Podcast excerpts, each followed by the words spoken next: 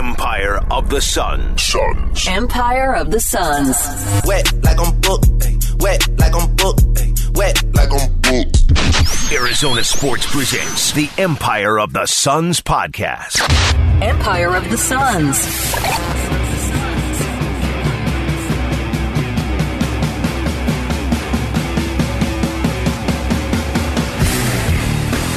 Hello there, and welcome to the Arizona Sports. Whoa, what just happened?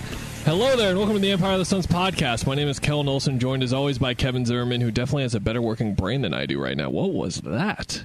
I'm not sure about I think that. that was my on like stand up video brain that just went off. Yeah, that might be it. Hello there, Arizona Something Sports. misfired in there. Something went on. Oh my gosh! We're still rolling. Did anyone yeah. get sued in the 30 seconds that I said that, or is everything good over there, pal? I mean, likely. Kevin trying his best to be the lead editor of ArizonaSports.com, uh, take care of his newborn child, and all of this stuff going on. Meanwhile, the Arizona Cardinals have lawsuits. The Arizona Coyotes have lawsuits. That is all within the last two days. My child is a year old now, but it might as well. He might as well when, be newborn. when can I stop saying newborn? I, I is it like a few weeks out? I'm not oh, sure. is that? I don't. Brother, you got He's a kid, not year. me. I don't know. It's still new relative to me, so.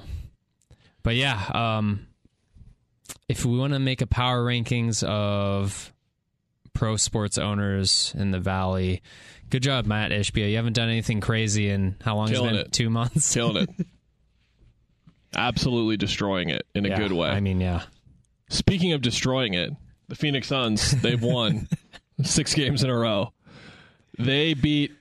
Uh, These are three games where we're hardly going to talk about them. Honestly, they played the Denver Nuggets, who were sitting four of their five stars. Sorry, they were uh, they had four starters out due to injuries that were quote unquote injuries. serious. Uh, I'm I'm mildly joking here. I, I do believe that there's that there were injuries there, that they had things that were bothering them, and hey, Maintenance stuff. Maintenance you know what's stuff. great is having the one seed wrapped up pretty much already, so you can just choose to do that if you want to, and then that's what they chose to do. Then they go on the they so they went up by twenty seven in that game in the in the mid second quarter against Bruce Brown, Christian Braun, and the, and the boys. And then Denver got to back to within four in the fourth quarter, and it got not hairy, but it was like, okay, if you guys do this for like three more possessions, it'll be a tie game now. Uh, but they got that done. Oklahoma City, they looked pretty great for most of that game. I think they were up 14 in the in the late third quarter, and then quickly OKC had it down to I believe four again in the early fourth quarter before they ran double drag over and over again, and it was curtains. The Spurs come in, who Kevin, I don't know if you knew this heading into the season, they were supposed to be pretty bad. Yeah. Uh, they were missing their two leading scores, a couple of other key players as well. The Suns were 19 point favorites in this game. If you're not a uh, degenerate gambler like the majority of the population, it feels like now. People we work with. Not I- us though. Just everyone we're, I know. It seems We're like I, responsible men here. my friends are degenerate gamblers. Shout out Sense Sports if you remember that in high school. Uh, we were on Sense Sports. A lot of, a lot of, a lot of weird stuff going on there before I started covering things and stopped gambling. But man, uh, they were 19 point favorites. That's a lot. That's a lot. And How many how many players could you name if you know one. Say that name. which one? You got it. Who are you Big boy out of? Seton Hall. Remember? Oh, oh. Say the name. You got it. Mamukelashvili. You got it. Sandro Mamukelashvili. Kelishvili. I almost got it. I looked at it a few long times. today, time to be listeners, not even long time listeners, listeners within the past year when we were convinced that the Suns were going to do something in the draft, uh, they ultimately did not. Uh, I did my dr- d- Yeah. deep dive on the were- draft because I had three more weeks of uh, basketball stuff saved up in my head for a finals run and then used it on the draft instead. Uh, Sandro Mamukelashvili and the lads You're so good at that. we're down 31 in the first half. Cut it down to nine in the third quarter. It, and it's the same things in these three games where it's just completely mentally disconnecting. It is Yeah. bad turnovers, missing defensive assignments. And this is where I start saying this, and you're thinking that this is a criticism. What I wrote in the recap last night is this is one of those things where you can decide how much you care about this happening lately. Now, it is the additional context I didn't get to in there is that this is coming off of that run where they lost six of seven, and all it was was these little runs in the second half, and that was it. So this has become a theme now for about 15, 20 games here where giving up runs in the second half to either lose control of a game or just be out of the game entirely are happening. But how much do you care, Kevin? Because the other example I gave is remember when the Suns were in the bottom third of defensive rating for the last like 30 games of the finals run year? And people were kind of worried, and we kind of talked about it, but then they just locked in and made the finals. Uh, I'm not super worried about it. I'm worried about the the instances where it's kind of the bench, I guess, more so. And and that's hard, right? Because they're tinkering. It hasn't been consistent. Um, but it has been the starters too. Like they've had they've had some leads blown that were on some of those guys and just again the focus issue. Um I'm I'm trying to think like I don't have a good historical like oh we saw this trend other than what you just brought up of they just got rid of it in the playoffs. Um, it's human nature. You see the Nuggets have basically had a I don't know if it's been a full month, but I feel like it was a month ago where Michael Malone was just like we're just he he did the Michael Malone I'm calling all my dudes out in the media on purpose thing. Um and, and they've kind of fixed it, but also like you get why they would, right? It's it's tough to win a bunch of games and then you have that buffer. And for the Suns, like I think it's a different reason, and the reason I think it's if you have Kevin Durant on your team and you can go up twenty with I call it relative ease, and you're getting in transition and just you look like you've battered this young Spurs team down where they're like it's even effort things for a young team that shouldn't have that kind of problem. Um, then you're gonna have slip ups when Pop gets on them, and then they respond. So I, I think it's a lot of little things. I'm not super concerned about it, but to me, again, it's like to your point, it happened over a losing stretch. It happened over a winning stretch. Is it going to happen over important stretches when, like, it's more of personnel issues, I think, because I think that's what's going to pop up more in the playoffs. And if you're doing it when there are personnel issues existing, matchup issues is what I'm getting at, then you're in big trouble. You brought up Gregg Popovich. Can I tell you what happened last night? Hmm. I messaged you and was like, I'm going to ask Gregg Popovich about. Uh, so I'm writing a story. It'll be live Friday. So probably be. I, it's shaping up to be one of my favorite things I've written this year. I don't know yet. It's in the development stages still. Unfortunately, didn't get the amount of quotes that I wanted to. I only got to ask Durant about it, and luckily he's got the kind of superstar brain where he's been around so much media for so long that his brain doesn't go to man. I don't care about Friday. Like we play today, and then we play on. Like he was able to talk to me about playing against LeBron James on Friday potentially. We'll see. We'll the see. Suns play a back to back, and they already have the four seed clinched. We probably should have mentioned that earlier. The they uh, haven't played each other since 2018. I, it's a stretch of I think uh, like 11 games, 13 games. I can't remember the exact number, but they haven't played each other for a while.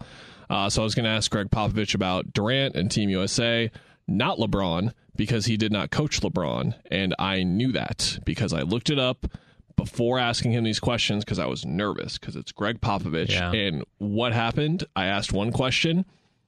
He did his thing where he says something for says something quick and then looks away from you as if to like dismiss you, but then you stand your ground, say more things, and then you get a really great answer.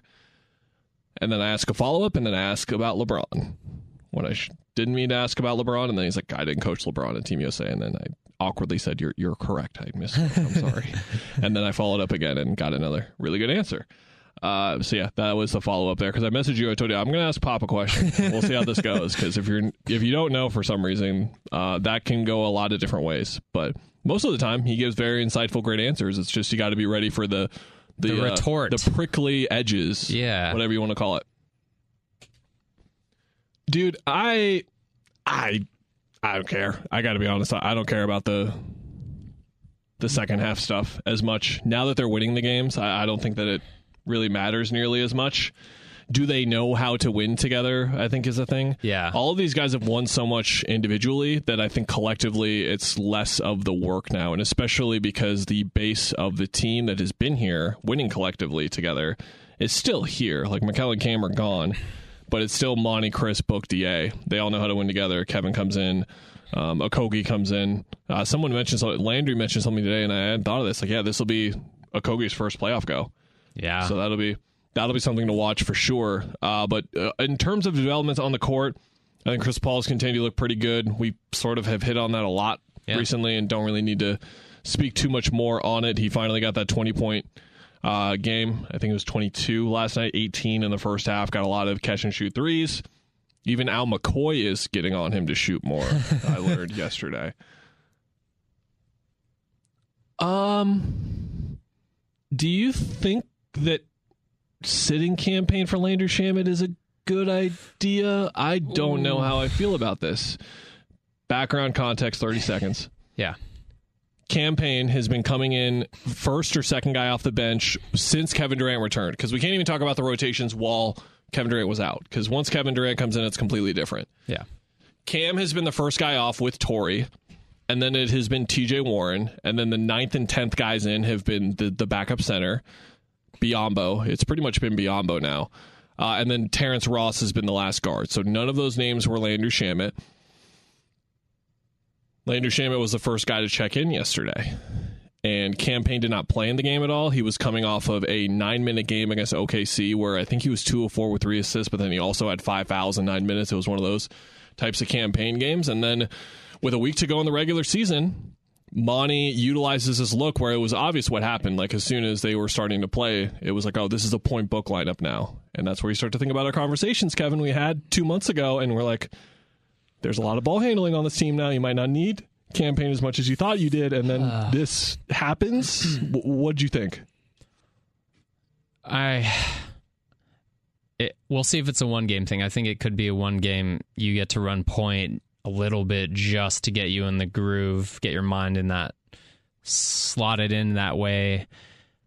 I don't like again. Last postseason, he went to it what a few games into the playoffs, and it looked pretty good. It was fine. There are reasons where you have Book on the ball more, KD maybe on the ball more, obviously Chris Paul, that you don't need a backup point guard, but I'm still like, I feel like this is my, they need more ball handlers thing. For the last three years, they need downhill. So you still feel that way. So in, in a way where this is kind of like the question. Uh, and, and is why- he that much better of a defender than Cam Payne? Yes, he's and he's bigger. He's bigger. Size was the thing that he mentioned on defense, and switchability on defense is what he mentioned as well. I think Yeah. Landry's a. If we're talking about on like the spectrum of average, below average, bad, Yeah. and then we go up to above average, good, fantastic, Yeah. like up and up. I think he's somewhere between above average and good. Like I, I think that he's been he's an above average defender in the league at the very Here- least. I think he's good. Here's the thing I said when Cam Payne, I think last podcast, two podcasts ago. Cam's not bad either, to be clear. Yeah. They're, but below average. So if this was a thing where it's Cam Payne is good in a different way, where it's like he's pesky, he might not be physical and all that stuff. He might not bother you even with his length, but he's going to at least disrupt the guy bringing Yes. the ball up the court. So I think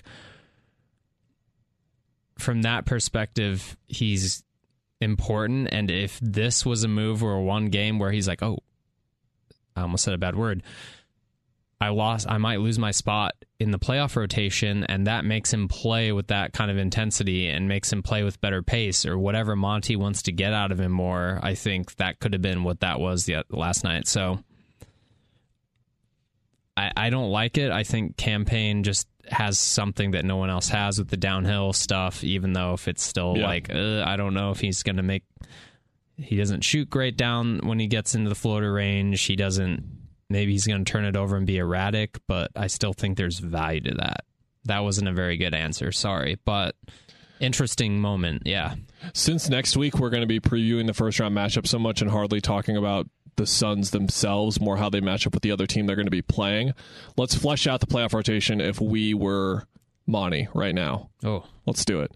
Okay, so not the- matchup based. So the five again, we're we're keeping in mind that Durant's going to play forty to forty two minutes. Booker is going to play forty to forty two minutes. Chris is going to. I think the Monty actually kindly used like the actual numbers that he was looking at getting guys to. Like he mentioned, getting Chris more towards 36 instead of 32 for this part of the season because it's the opposite. You think it's the end of the regular season and like wear down, and you don't want guys to get worn out for the playoffs. But Monty thinks of it, and a lot of people honestly should think about it the other way, which is rhythm conditioning, gearing it up. And lots of these guys have not had the minutes toll on them. Yeah, So- and DeAndre, he'll be somewhere between 30 to 40. It's hard as 45, honestly. Like, there'll be some, there might be a series where he plays like 44. I think he had one of those games where you played like 43 or if you, 44. if you want to think about it for baseball fans, like in, as spring training goes, like the starting pitchers ramp up, like they start one inning, then you go to three, that you have pitch counts, and I think they're kind of viewing these weeks as that. I I think um, just getting them in shape because again, like Chris looks like he's in probably best shape he's been in all year, and I think that's very calculated. Yeah, Brendan Clean tweeted. It turns out that like the slow playing is how he phrased it, but however you want to phrase it, the way that they were handling his minutes and his usage on the ball early in the season, middle of the season, it, it has paid off at least uh, visually right now. It seems like it has. Okay, the rotation. Yeah. we have to. So that's the asterisk. The uh, the go ahead, we have to make sure that people are cognizant of that. So when we're saying playing this guy, you got to think about this guy is probably going to play a maximum of 20 minutes. Yeah. Maximum. And it's very likely that they're going to play somewhere between 8 to 14, probably. Torrey Craig is the first wing off the bench, right? it does not matter who you play, but he and Okogie just fit in. And Torrey's now playing the best stretch of basketball as a Sun. Interesting. Turns out when he gets to play like the role that he was supposed to, which is off the bench, and Yeah. like he had to start for most of the year, and he like happens to be shooting Torrey really well. And quality wing off the bench, but if you ask him to be a starter, that's asking more out of him. And Monty broke down how his role kind of changed. Backup center, let's go there next. oh, Landale Hive, strong on Twitter. Uh, a lot of people want to see Landale in there. I understand why. I think Biz's defense is needed, and Landale is not. That's the that the Payne Shamet thing again. I don't think there's this tremendous jump between Biz on defense and Landale on defense. I think you run into the same problems with either of them. yeah. Biz obviously is a shot blocker. I think that that matters, and I'm going to be the opposite of what everyone normally is, which is yeah, blocks do matter. Like if you have a guy that blocks shots and one who protects the rim well, rate. who blocks the shots, and one who protects the rim well, who doesn't block shots, I think that it it matters that they block shots. Now Landale, the offensive process is going to be a lot more fluid with him. You're going to be finding him in those deep seals, six foot hook shots where Biz is, and that's where you never know if it's going to go in or not. Biz's knockdown rate on those hook shots is not that great. Landale's is pretty good. Then you get to be Biyombo's free throw shooting, which if you haven't looked at that this year, I think he's at 30% this year. Something really, really rough. But I think defensively, you get a lot out of him. Just the intangibles, the way he uses his hands, the way that he communicates, the way that he has experience there. I like the fact that he has continuity with Terrence Ross. Those guys played like four or five years together. I wrote about that on ArizonaSports.com a couple months ago. If you never saw it, check it out. That was one of my favorites from the year. I, I go Biyombo. 1.4 blocks in 14.4 minutes a game. That's a lot. So that's like that's like three and a half per thirty six.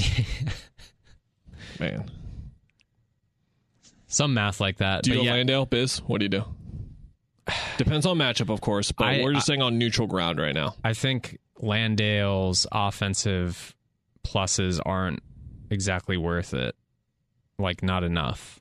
I Right. think he's more flawed than people will say. And like, as much as Biz like is confused and like just panics and decision making and all that stuff, like there is something to be said for oh, he can reach your shot if you're within like five feet anywhere in the paint. Like that's If Dario and Frank are a and rim rolling. Like he's actually like he's a better rim roller. yeah, More to your point, if Dario and Frank are an eight out of ten on the connector scale, Jock is a six, Five, five, six, yeah. and then Biz is like a four or a three, basically, and then you just have to. I mean, the big problem with Landale is he never got his three point shot in gear, and that Yeah. kind of changes the whole like shaping of that of the And defense It's, when it's you're tough playing to get your connector. three point shot in gear when you're in and out of the lineup all the time too. Yeah. So it's a that's a tough thing for him. But though, okay, that's seven.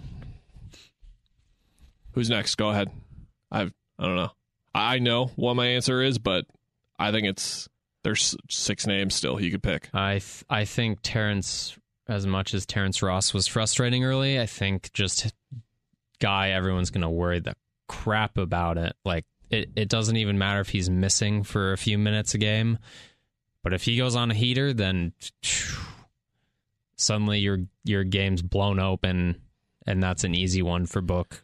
To go to go back to our spectrum, below average, bad, horrible on defensive scale. It was it was horrible for the first two weeks. like it's we can't Hey, look, beat around the bush. Guy learning how to switch in the NBA, and not not how, but just going from a team that pretty much never switched. Monty, I said this a couple episodes ago, but I'll bring it up again.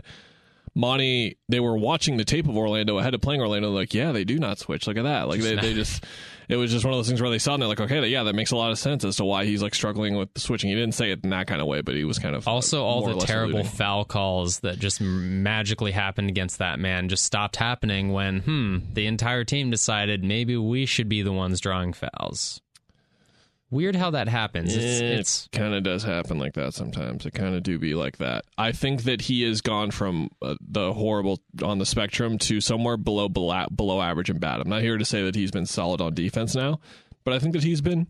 I watch and I'm not just like He Gotta take cannot, him He out. cannot You be on the floor. out. That's I said that a couple of times in the Yeah. first two three weeks. It's been good, and guess what? If you play him for, I've always had this philosophy: if you play these types of guys in a seven, in a in a playoff series, they're going to have one game where they swing it. Now, is it going to be the Utah version, which was in that Utah game? I think that he scored, I want to say seven points in like two minutes. And it was just like a little one, or it was like Sacramento where he Yeah. scored 30 in the game and scored 20 whatever in nine minutes. Some version of that, you're going to get that from them. You're just going to, especially on this team where they are going to be leaving him open. You just have no other choice when he's out there and who he's out there with. I agree. So that's eight right now. gotta go guard next, right? Mm-hmm. Oh, Cam Payne. Yeah. And that's like if Shamet was like Terrence Ross, where you don't have to worry about him getting up shots and at least scaring defenses, then I'd feel better Decisiveness. decisiveness. if And- Terrence Terrence is like a ten out of ten on decisiveness, then I don't even want to score Landry, unfortunately. And again, it sucks because he's a good defender, Yeah. good shooter. He doesn't need to be on the ball as much more, which is fine. But I found in these minutes that he's been getting, he's still finding himself in situations where he has to be decisive and aggressive with the ball, and it's just not there. As far as rotations go, okay. I'm trying to think how they do it. They've been So that's nine. And who who's your point? Who's your point five? So he said nine point five. probably Landry. Who else am I forgetting? You got Damian Lee. Uh, yeah, You got Ish. yeah. Yeah, Tony Buckets. Oh God.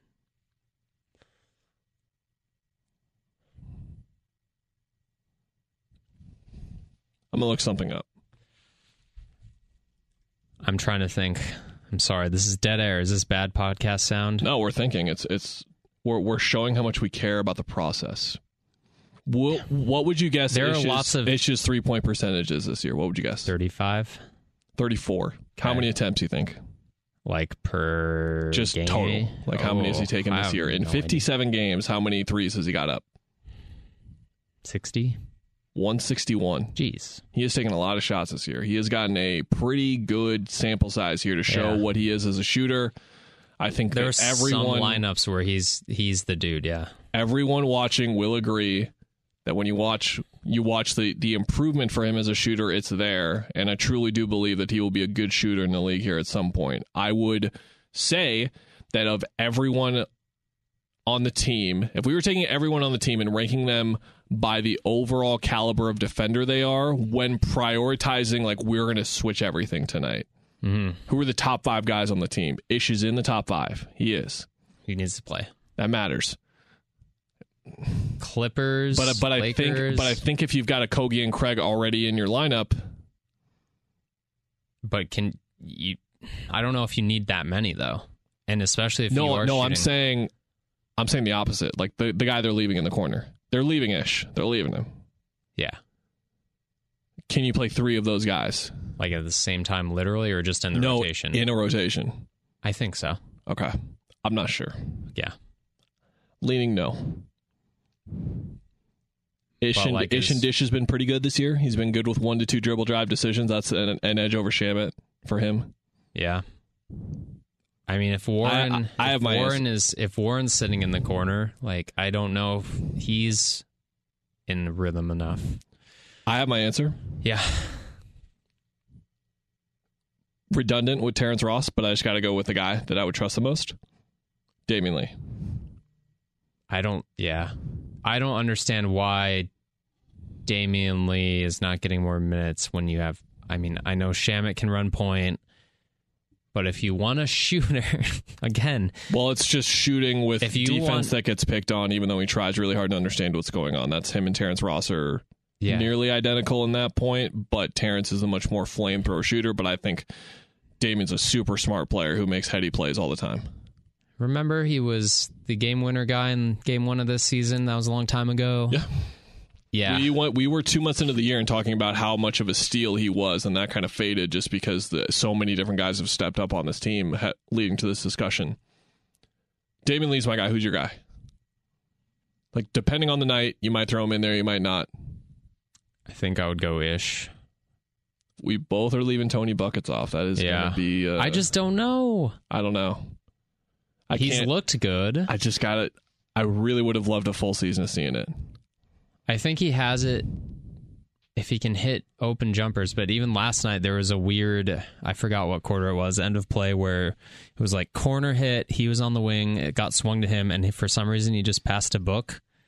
And Book had it like, it was a fine shot, but it was a little contested. And it's just like, why didn't you shoot that? That was weird. And I know that's like one play, but I I just still don't know where he's at as far as being anything close to like you need to shoot if you're out here if you get shots.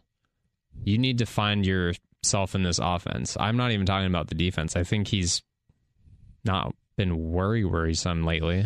He's just moving slower compared Yeah. to how we saw him three years ago. And guess what? Like serious, serious foot injuries will unfortunately do that. Years off, yeah. And years off, I think maybe by next year, like he'll start to look like himself physically a little bit more. But Yeah. That me and you and a lot of people listening have seen to- Tony Buckets, TJ Warren play 250, 300 NBA games at this point. Like we know what it looks like when he moves on the floor, and it's just a step slower than we're used to. Which a little bit of age, a little bit of, but a lot of the injury. And I think that if he was just the same speed he was before defensively, I would feel a little bit better about it. Because I agree with you on defense. He hasn't been a red flag. He's just been Like, passable. yeah. Okay, that's where I land. I we we agree, and I agree. It's weird. There's been so much discussion about the rotation this year Yeah. compared to the last two years, where the rotation mattered a lot more two years ago than it does this year. Do you I'll ask you this. Do you feel good about I guess when you look overall collection of role players now compared to when they made the KD deal? Do you feel like it's more confident or less confident than like the Who- night who's a role player? Everyone not the big 4? So Mikal is included in the big four before the Durant trade. I mean like right after Oh, you're saying like the night the night how after I the feel trade. two months later Yeah. about the depth. Yeah, yeah. I feel the same. Yeah. Don't feel any better or worse. Uh, Ross has been more or less what I expected. Um, I would say that I think that I might have expected Ish to have like a Bigger role.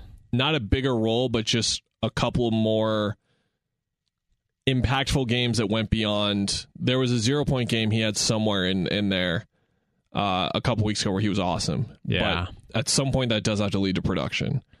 Um, so that's kind of where I lean.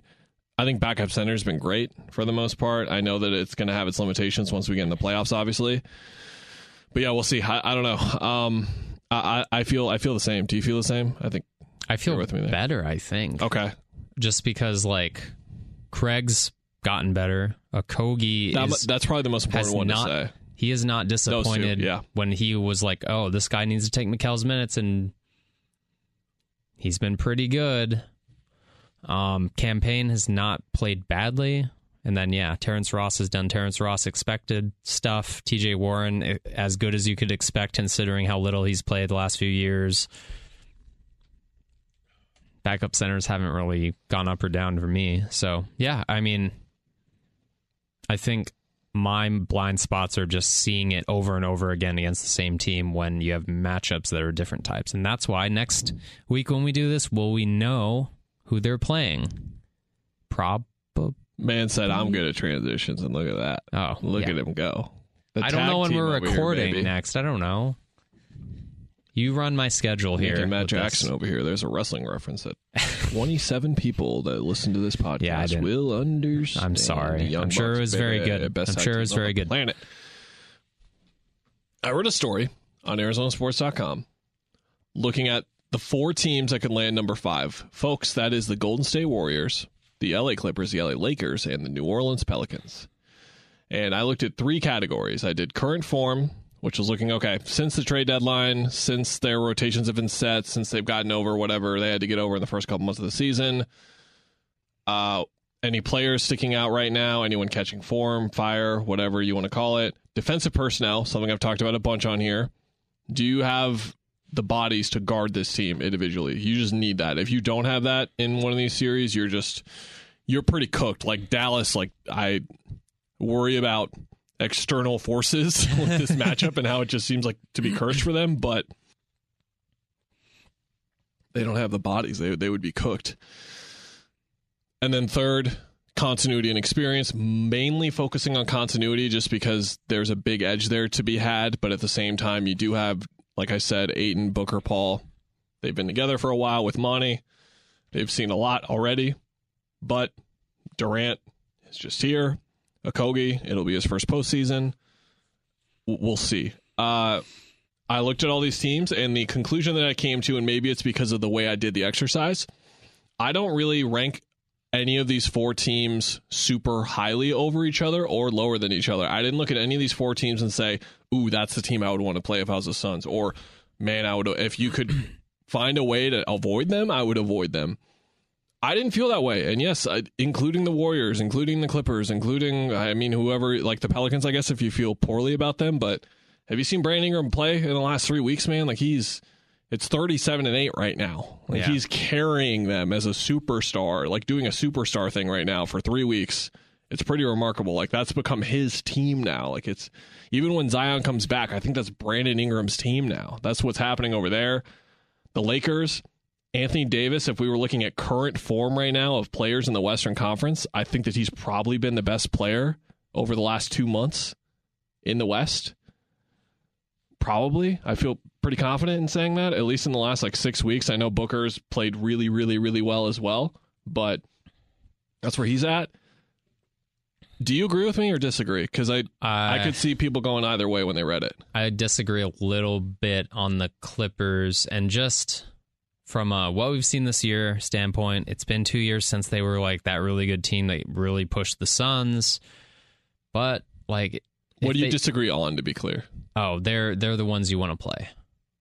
Okay, I had Suns. so I had them fourth still, so I, I ranked them last. Yeah. But you're saying that there's a big gap I there. think like there's you a wanna get 'em. relatively big gap because the other three teams I think have legitimate like oh You I, could lose that series. You would be the favorites in those series, but there are lose. I wouldn't be surprised if you lose to any of those. I would be surprised if they lost to the Clippers, but there's the asterisk about like if Paul George and Kawhi Leonard both play and look fine, then suddenly they're right there, right? So that's like a that's an unknown. I don't think we're.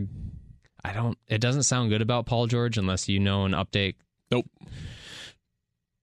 about like more optimism about him coming back and being ready right away for this upcoming first round. It does Um, not feel like the developments that we normally see for a guy being ready in a week and a half are happening right now. Then again, they could be keeping that hush hush. Then again, we had to deal with this when Kawhi was out. We had to deal with it when Zion was out. Like, I like, know. who's in their rotation that like Nick Batum? Love the guy. He's carved out like the second like phase of his who is career. their third best player? Is what you're saying when they're fully healthy? Even I don't know. they've had a weird season. Zubac is like a really good player, but he's not like the third best dude who's going to be like, I will get, I will take over for Paul George not being here guy. Yeah. Yeah. That's where you would have liked a little bit of that Reggie Jackson, but it obviously didn't work out there this year. Bones Hyland is in the mix now. My friend, they've had a very strange season. Uh, when I was looking at current form, all this different kind of stuff, man, the volatility with them specifically really stood out, and, and is primarily why I was looking at them and ranking them a little bit lower. The stat that I had in the story was that in 2023, so once it turned January 1st, they are ninth in offensive rating. Pretty great. You're looking at me puzzled because you're like, wait a minute, aren't they tied for 20th in offensive rating right now? They are. They were 28th in offensive rating over the first 38 games they played of the year. 28th, the third worst in the league. Defensively, they're 14th in March after being in the bottom third for January and February. This team is, as we have come to know it, is more about defense than offense. So them figuring it out on offense has been good, but their defense hasn't been there, and their defense had like an abysmal January, February, specifically with a losing version of what we were talking about with the Suns, where like they're just totally disorganized. They're just blowing all these assignments. And who is this team? Are they even going to make the play in anymore? There was like a three week stretch where It's the weird. They're Clippers. it's weird they're flipping it with Russ too in there. That's like the weirdest part of it. Like competent, at least. I'm not saying complete flip, but like that team should not be bad at defense. How they're constructed, who their coach no, is. not at all. Westbrook's been good. 15, 5, 8, and 4, the 4 being turnovers. Uh, but he's shooting 48% from the field. Efficiency has been a big problem for him. It seems like he's done the Houston Rockets transition from four years ago where he started to, his career started to decline. And then he was like, okay, I'll literally just shoot at the rim. That's it. That's all I'll Yeah. do. If you're giving me the 15 footer or three, I'll, I won't take it. He takes it every now and then. He's been fine. Uh, I would want to see them if I was the Suns for a couple of different reasons. One being him. There's your pigeon, the most obvious pigeon out of any four of these teams. It's him, the guy that they would pick on the most defensively. Westbrook, physical freak, uh, ADD off the ball. I don't know what it is, but he just disconnects crazy. And then when he gets put in actions, it's just it doesn't really go well for him. The continuity experience part is where I want to treat them as more of a threat because they have Paul George and Kawhi Leonard and a lot of guys who are veterans as a veteran heavy team. But the thing I wrote and the thing that you were just talking about, like who's their best five? Yeah. So like it's Paul George, Kawhi Leonard, Terrence Mann. I think Terrence Mann, not their third best player, but probably like the most malleable, to use the word, I guess, like useful player they have. Yeah. Offensively, still Who's- has who's- not. Who are the next two guys? Norman Powell Yeah. I, I and, and know. Rocco, and they go small. Batum.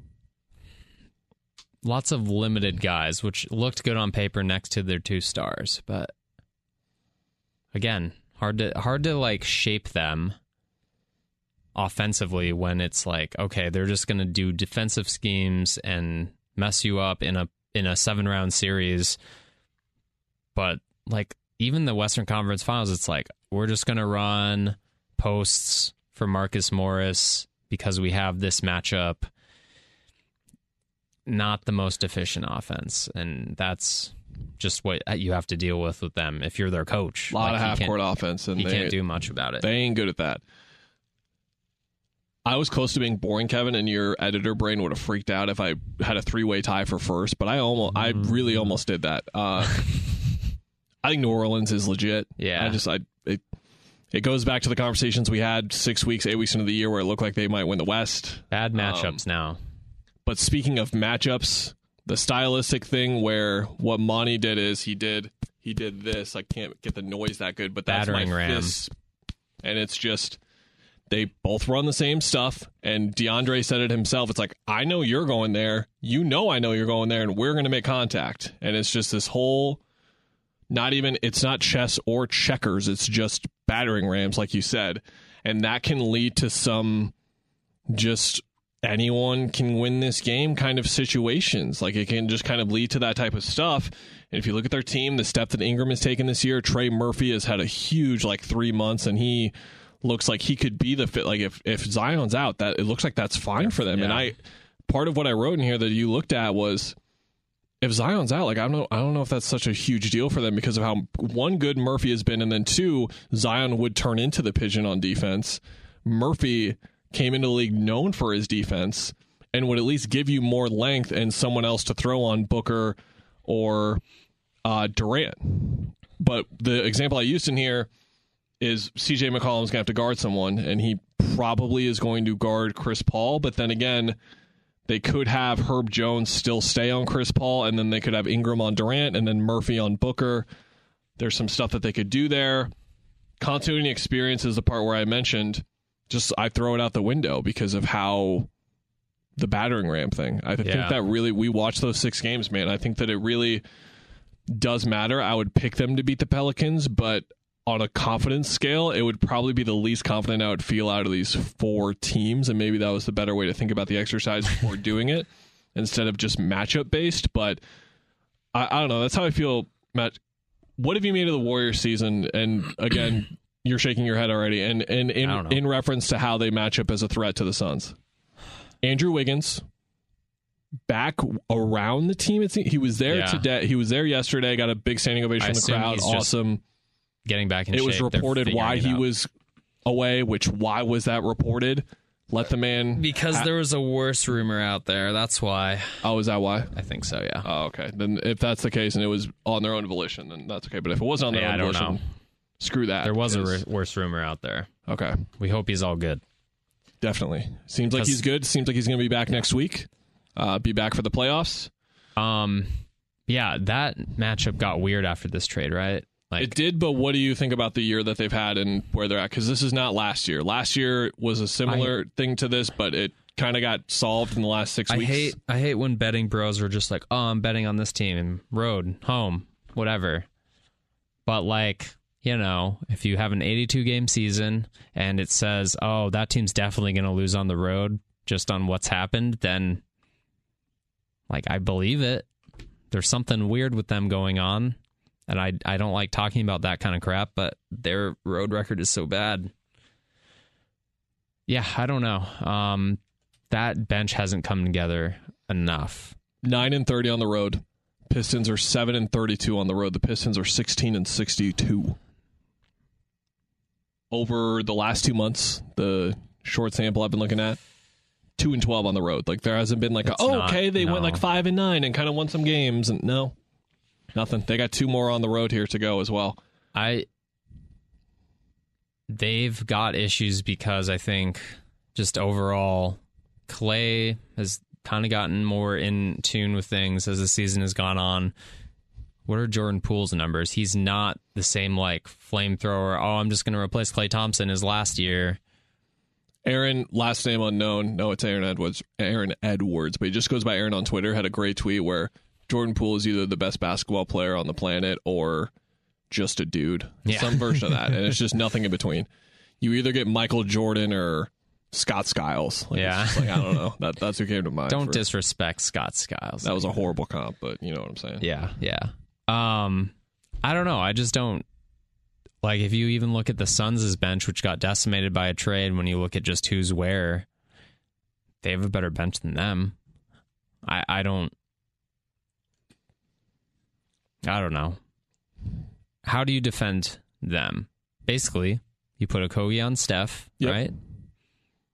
And then you figure it out. Like I'm not worried about what happens from there, right?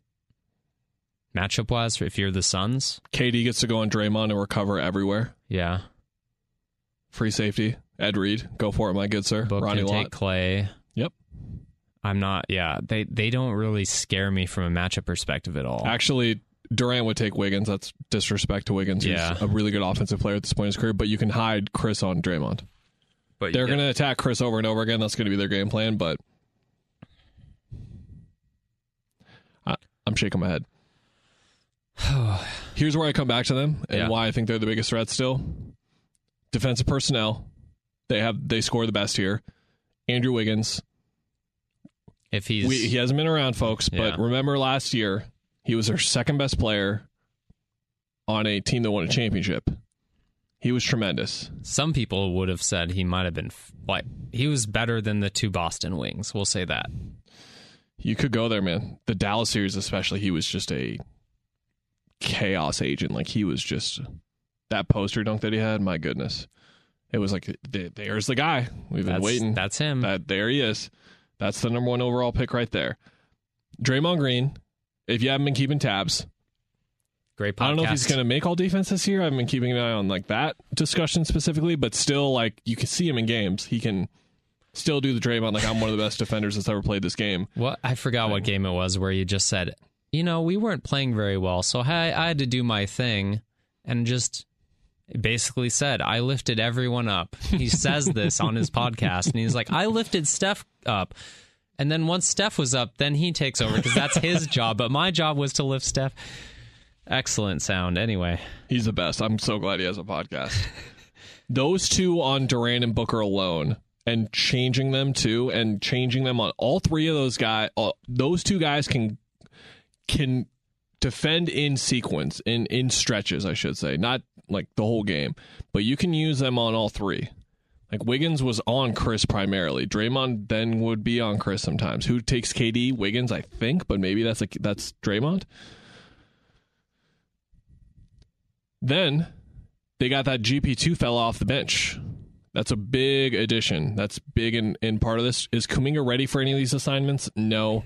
But can he be thrown out there for eight minutes to be annoying and just make sure Chris Paul has zero rest the entire game when he's on the floor and picks him up full court? Yes, he can do that. And he's done that in the meetings leading ahead. that trade went through finally. Okay. I think GP2 is the type of guard defender that Booker just puts in the post and works him there anyway. But at least GP2 on Chris for sure. Like Chris is going to, when Chris is on the floor, he's going to be dealing with either Wiggins or Draymond, who can make all defense any year they want to, or Gary Payton, who, if he was a starter playing 30 minutes, he would make an all defense team, or Kuminga, who has the athletic tools to be all defense. Like it's, Chris is going to have that type of guy on him the whole series.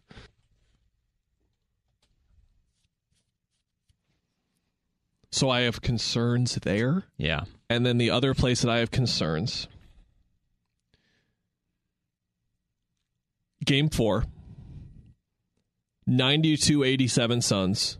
There's four and a half minutes left. They're about to go up 3 1 and go back home against a team that's terrible on the road. Series is there. Like it's it's there for the taking right there in those four and a half minutes. Even with their struggles, I have zeroed out of my mind that the Warriors, with their cohesion, continuity, and how much they know each other, remember Wiggins was on that team last year. Looney's been there since 2018. Like it's not just the three guys. Like they have a lot of chemistry built up with those other guys.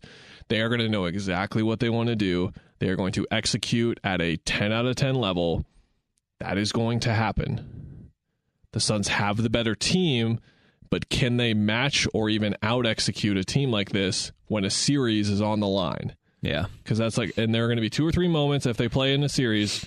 There's going to be two or three moments where it's going to be this three minute stretch in the fourth quarter, and most likely the Warriors are going to be on their P's and Q's tremendously. Can the Suns do that? I would have said yes without even thinking about it. This wouldn't have even been a discussion last year, two years ago. But the continuity, 10 games with KD, I don't know. I just don't know. I don't know. I don't think that matters against the Lakers. I don't think that matters against Pelicans, the Clippers, but against the Warriors, championship pedigree, with the, a top three dynasty in the history of the sport, yeah, matters. Even when you go back to the finals run against the Bucks, there was like so many moments where the execution was just not there, and it was more. And this is mostly offense, but it was more just book. Okay, I'm gonna, I'm gonna try to win this because our, we just need something right now, and I feel like when you're in those moments where the walls are closing in against you in the playoffs, um, I'm to be super curious how he operates with KD because, like, KD can do that. KD has done that more, I think, just from experience in many more series than Book, where he's like had to. Um, What do you mean? I got this. yeah, Like for those four minutes, execution doesn't matter because Kevin Durant's on the floor. yeah. Oh yeah. Like Book can do it, but I don't think Book knows when to do it. Is what I'm saying. I think he, he- hasn't. He's I not think- had, had to do that. I think he does. Yeah. In, in I think Kevin Durant games. is like top five all time in the league at doing that. right. And and Kobe- sometimes you can be a good player. Like yeah, Kobe, LeBron, him. At least in the last twenty five years, it's those three guys leaps and bounds above everyone else. like I don't just when nothing's going right, dude who can take you over the top is Kevin Durant. Devin Booker, maybe. For those who haven't seen Kevin Durant do it, Kobe game six, last playoff game against the Suns in Phoenix. That thing that he did. That's what Kevin Durant can do. He can do that. You know who uh, is probably not going to be the matchup where I'm probably not going in round one? Lakers. New Orleans. Uh, basketball reference has them at a 6% chance to have the fifth seed after they lost last night. The Lakers, uh, they don't know after that. Lakers 27%, Warriors 28%, Clippers 38%. The Clippers and the Warriors play tonight. If you're listening to this before then, at least check the score on that one because the winner of that will it'll basically come down to the Warriors and the winner of this game essentially. Like it feels like that's almost that's a pretty good bet. That will go from pretty much New Orleans will need everything to fall in their favor now, and that's probably not going to happen, which is why the six percent is there. By the way, twenty two percent chance they drop all the way to, or not. Sorry, there's a they've got them even like pre playing like thirty four percent chance to fall to nine. Oh, Like if they're they're pre playoff odds right now, they actually have New Orleans at ninth being the most likely, which is interesting. Lakers. Yeah, who do you think it's going to be? This is just a random guess. Like this, there's no way to like actually articulate. You just told me the odds. Clippers then. I will take. I will take take, the what Clippers, the computer sir. says. Yeah. yeah, thank you. I think it'll be Golden State. I think the basketball gods have You want- decided. yeah. This was what I wanted. Is what the basketball gods should want. I know Suns fans listening are mad at me right now because they don't want to see the Warriors. But if we go through this Suns run, this Chris Paul, even the Devin Booker era, and we let rephrase, if we go through the Steph Golden State era and we don't get the Suns matchup in the playoffs with these teams, like two, we're at two straight years now, we don't get it this year, we don't get it next year, like we just don't get it. I'm going to be mad. I'm be upset. The moneymakers want LeBron though. LeBron KD. You can have it. We'll make up for the last five years. Hope the kid doesn't have any like Sunday afternoon plans if that's the case, because they'll just be matineed Yeah. in that ABC Prime spot for at least two of those games, maybe three of those Yeah. games. Honestly, it'd be good for their for me for days off because if they play the Warriors or the Lakers, they'll be they'll be taking a day or two between games for sure. Because remember that the Dallas series, every other day they were playing, and we looked at the Oh. Warriors over there, and we were like, they they haven't played yet. It's been three days. And it's, uh, well, they want to put them on TV. That's how it goes. But hey, Suns fans, if you're hearing that, you're like, well, that, that's not fair. You have Kevin Durant now, so that might happen to your team. Might. All right, everyone. We'll be back next week when we will know Kellan Olson's destination for a week, two weeks from now, and we will know who, more importantly, that you care about, who the Suns play. And Watch we'll Andor on that flight. Watch Andor on that flight. No, I don't want to. I told you I don't want to watch it on the flight because then I'm watching it on a tiny little screen I diluted. I'm saving it for like hotel viewing. Oh, sorry. Like when, when I've gone out and seen the world, seen you. the sights and all that, and I'm trying to relax in the hotel room before a long day of basketball. I'll get in with whatever his name is, the lead dude from Rogue One, who I already forgotten what his name is. Congratulations, Mr. Luna. Is that who it is? Diego Luna. That's right? who it is. Yeah. He's in The Last of Us. That's how I know who he is. All right, bye, everyone.